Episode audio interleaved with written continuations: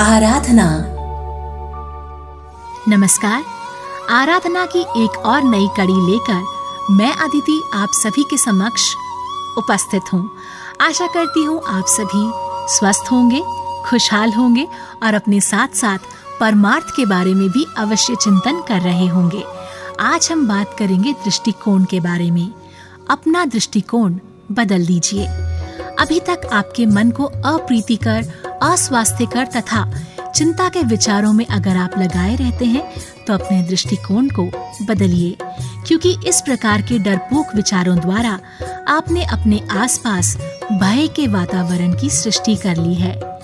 विचार एक महाशक्तिशाली चुंबक है। ये वैसी ही वस्तुएँ वायुमंडल से आकर्षित करेगा, जैसा वो स्वयं है।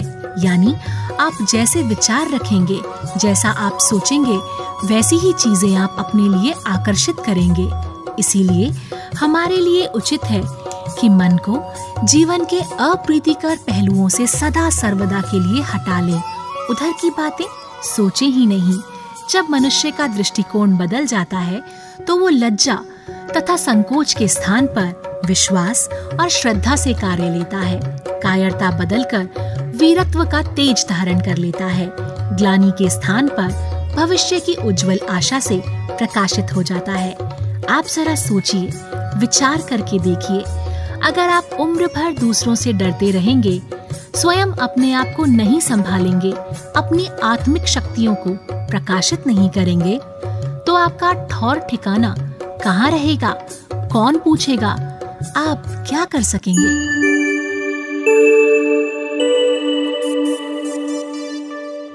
हमें चाहिए कि फिजूल के डरों, कल्पित चिंताओं और कुविचारों को हृदय केंद्र से सदा सदा के लिए बहिर्गत कर दें अपने आजू बाजू निर्भयता और निश्चिंतता के वातावरण की सृष्टि करें।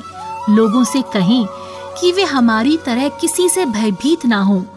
पुराने आक्रमणों, दुखदायी प्रसंगों और अंधकारपूर्ण घटनाओं को सदा के लिए भूल जाएँ। मन को भविष्य के दुख की गड़बड़ी में ना पड़ने दें, क्योंकि मूल संस्कार अव्यक्त मन में ज्यो के त्यों वर्तमान रहते हैं। ऐसे व्यक्ति, चाहे जो भी हो जाए, किंतु उनके चिर संचित संस्कार ज्यो के त्यों अचेतन जगत में बने रहते हैं। उन्हीं की प्रतिक्रिया स्वरूप ऐसे निराले कार्य हुआ करते हैं।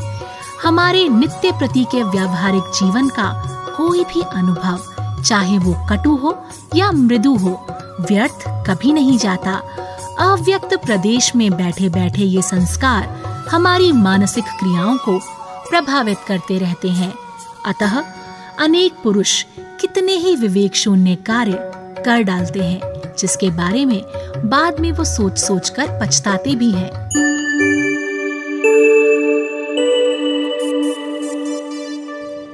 नब्बे फ़ीसदी व्यक्ति किसी न किसी काल्पनिक डर से दुखी रहा करते हैं। हम तो कुछ नहीं हैं। कमज़ोर हैं, क्षुद्र हैं, दीनहीन हैं। दूसरे हमसे बहुत उत्तम हैं, बहुत बड़े हैं। वो तो सर्वगुण संपन्न है। ऐसी भावना ही हमें परेशान किया करती है। ये सब मिथ्या कल्पनाएँ हैं। ऐसी कल्पनाएँ अंतःकरण की समस्त उत्तम योग्यताओं को क्षण भर में धूल में मिला दिया करती हैं। याद रखिए आपको आत्महीनता से मुक्त होना है, क्योंकि भय जीवन का सबसे बड़ा शत्रु है। ये एक ऐसा महाराक्षस है, जिसकी कल्पना मात्र से हज़ारों जीवन बर्बाद हो रहे हैं, तथा समय से पूर्व ही काल के ग्रास बन रहे हैं। जिस प्रकार तेज आंधी, वर्षा, कोमल पुष्प पौधा कलिकाओं को नष्ट भ्रष्ट कर डालती है, उसी प्रकार भय रूपी दानव की कल्पनाएँ अबोध अविकसित हृदयों पर अपनी काली परछाई डालकर सदैव सदैव के लिए उन्हें बर्बाद करती है।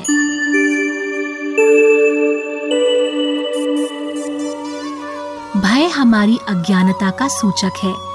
ज्यो-ज्यो मानव मन में अज्ञानता का अंधेरा बढ़ता है, त्यों-त्यों मनुष्य अपना बिगड़ा स्वरूप देखता है। उसका वास्तविक सिंह जैसा बहादुर व्यक्तित्व अंधकार के आवरण में विलीन सा हो जाता है। अत्यंत खेद का विषय है कि अज्ञानी जन अपने दुख, दर्द, चिंता, कायरता, संकोच, लज्जा, अविश्वास के, भय के विचारों से हमें उद्विग्न कर देते हैं। कुछ काल के लिए जैसे हम पागल से हो जाते हैं, हमें अपने कर्तव्य का मार्ग दिखाई नहीं देता। अंतकरण की समरसता नष्ट हो जाती है। अच्छा बुरा कुछ भी मालूम नहीं होने लगता। सब एक सा लगने लगता है। और तब हम अपनी मुसीबतों को स्वयं आमंत्रित करते हैं।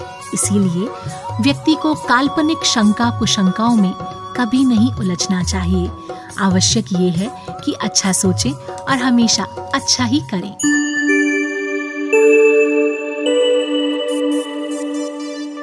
कभी भी इस पचड़े में मत पड़िए कि दूसरे आपके विषय में क्या विचार रखते हैं, क्या कहते हैं उन्होंने आपको कैसा समझा है?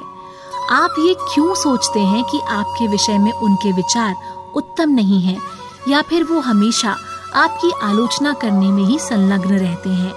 आप थोड़ी देर के लिए यही सोच लें कि वो मेरे बारे में बड़ी उत्तम धारणाएँ रखते हैं, मुझे बहुत ऊँचा समझते हैं, मेरे गुणों पर दृष्टि रखते हैं। वो मेरे बारे में कोई बुरी बात नहीं सोच सकते, क्योंकि मैं वैसा हूँ ही नहीं। मैं तो उन्नति के लिए जन्मा हूँ और प्रत्येक दिन कुछ ना कुछ उन्नति हम कर ही रहे होते हैं। सुभावनाओं को मनोमंदिर में सजा रहे हैं और महत्वपूर्ण विचारों के चिंतन में संलग्न रहते हैं। जो व्यक्ति दूसरों के विचारों, मंतव्यों तथा टीका टिप्पणी पर निर्भर रहता है, वो सदैव नीचे ही गिरता है। वो लोगों का खिलौना बन जाता है। जरा जरा सी बात में संसार के स्वार्थी पुरुष उसे नाच नचाते हैं, पागल बनाए रखते हैं। इसीलिए लोगों की हँसी की ओर ध्यान मत दीजिए। सर्वोत्कृष्ट सिद्धांत यही है कि आप लोगों की आलोचना की ओर से अपने नेत्र मूंद लें। यदि कोई आपको चिढ़ाए, बुरा भला कहे और आप उसकी ओर ध्यान न दें तो आपका उपहास करने वाले को बड़ा दुख होता है। कटु वाक्य उलटकर उसी का हृदय बेधते हैं। हमें दुनिया में निवास करना है। जहाँ हँसी उड़ाने वाले थोड़े बहुत तो हमेशा रहेंगे। आज चार है तो संभव है कल आठ हो जाए, या संभव है दो ही रह जाए। जब यही संसार का चक्र है तो हमें ऐसे लोगों से डरने का कोई प्रयोजन ही नहीं है। संसार ने इस परम स्वार्थी दुनिया ने अच्छे से अच्छे व्यक्ति की आलोचना की है और खूब हँसी उड़ाई है। यहाँ तक कि इतने श्रेष्ठ मर्यादा पुरुषोत्तम भगवान श्री रामचंद्र जी, जो एक पत्नी व्रत धारण करने वाले थे, वे भी कहीं कहीं लोगों के उपहास का पात्र बने। तो ऐसे लोगों को हमेशा जो कर रहे हैं, करने दीजिए, उनकी ओर ध्यान न दीजिए। धर्मराज युधिष्ठिर की भी हँसी उड़ाने वाले लोगों की कमी नहीं थी।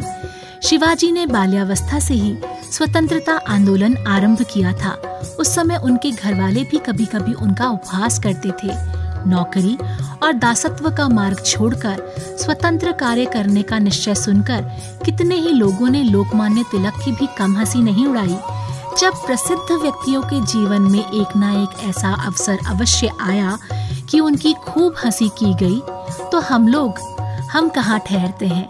इसीलिए इन बातों पर ध्यान मत दीजिए और अपने कर्तव्य पथ पर स्थिर रहिए।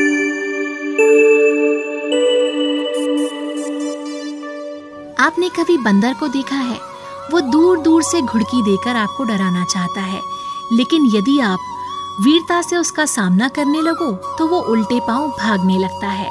उसी प्रकार की मनोवृत्ति संसार की है। दूर दूर से लोग आपकी हँसी उड़ाते हैं।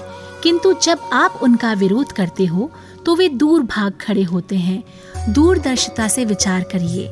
स्वार्थी मनुष्यों की हँसी के फंदे में पड़कर भय के बंधन में ना पड़िए। जब कभी ऐसा कोई अवसर सामने आए तो दृढ़ निश्चय से काम लीजिए। लोगों को हंसने दीजिए, गला फाड़ कर हंसने दीजिए। किंतु आप अपने अटल उद्देश्य में प्रवृत्त रहिए। जनता की मनोवृत्ति का थोथापन पहचानिए। साहस हमेशा बाजी मारता है। साहस को देखकर भय भयभीत होता है। आप अपने साहस से मित्रता कर लीजिए और फिर आपका भय स्वयं ही दूर हो जाएगा।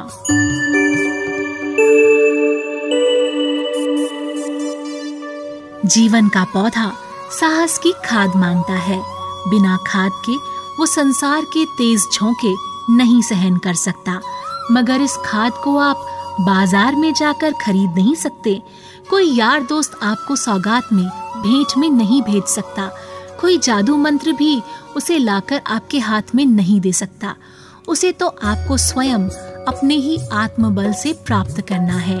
तो अपने मन को कुविचारों और दुर्भावनाओं से बचाए रखने के लिए स्वाध्याय और सत्संग की व्यवस्था हमेशा रखिए। इंद्रिय संयम, अर्थ संयम, समय संयम और विचार संयम का सतत अभ्यास करते रहिए। इसी के साथ आज के लिए आपसे आज्ञा चाहूँगी आराधना की आज की यात्रा यहीं तक। मुझ तक अपने विचार आप मेरे social media handle Aditi underscore pink city या फिर मेरे email address reach out to Aditi at the rate Gmail dot com के ज़रिए पहुँचा सकते हैं। तो हँसते रहिए, प्रसन्न रहिए और स्वस्थ रहिए। और आज के लिए मुझे विदा लेने की आज्ञा दीजिए। नमस्कार। आराधना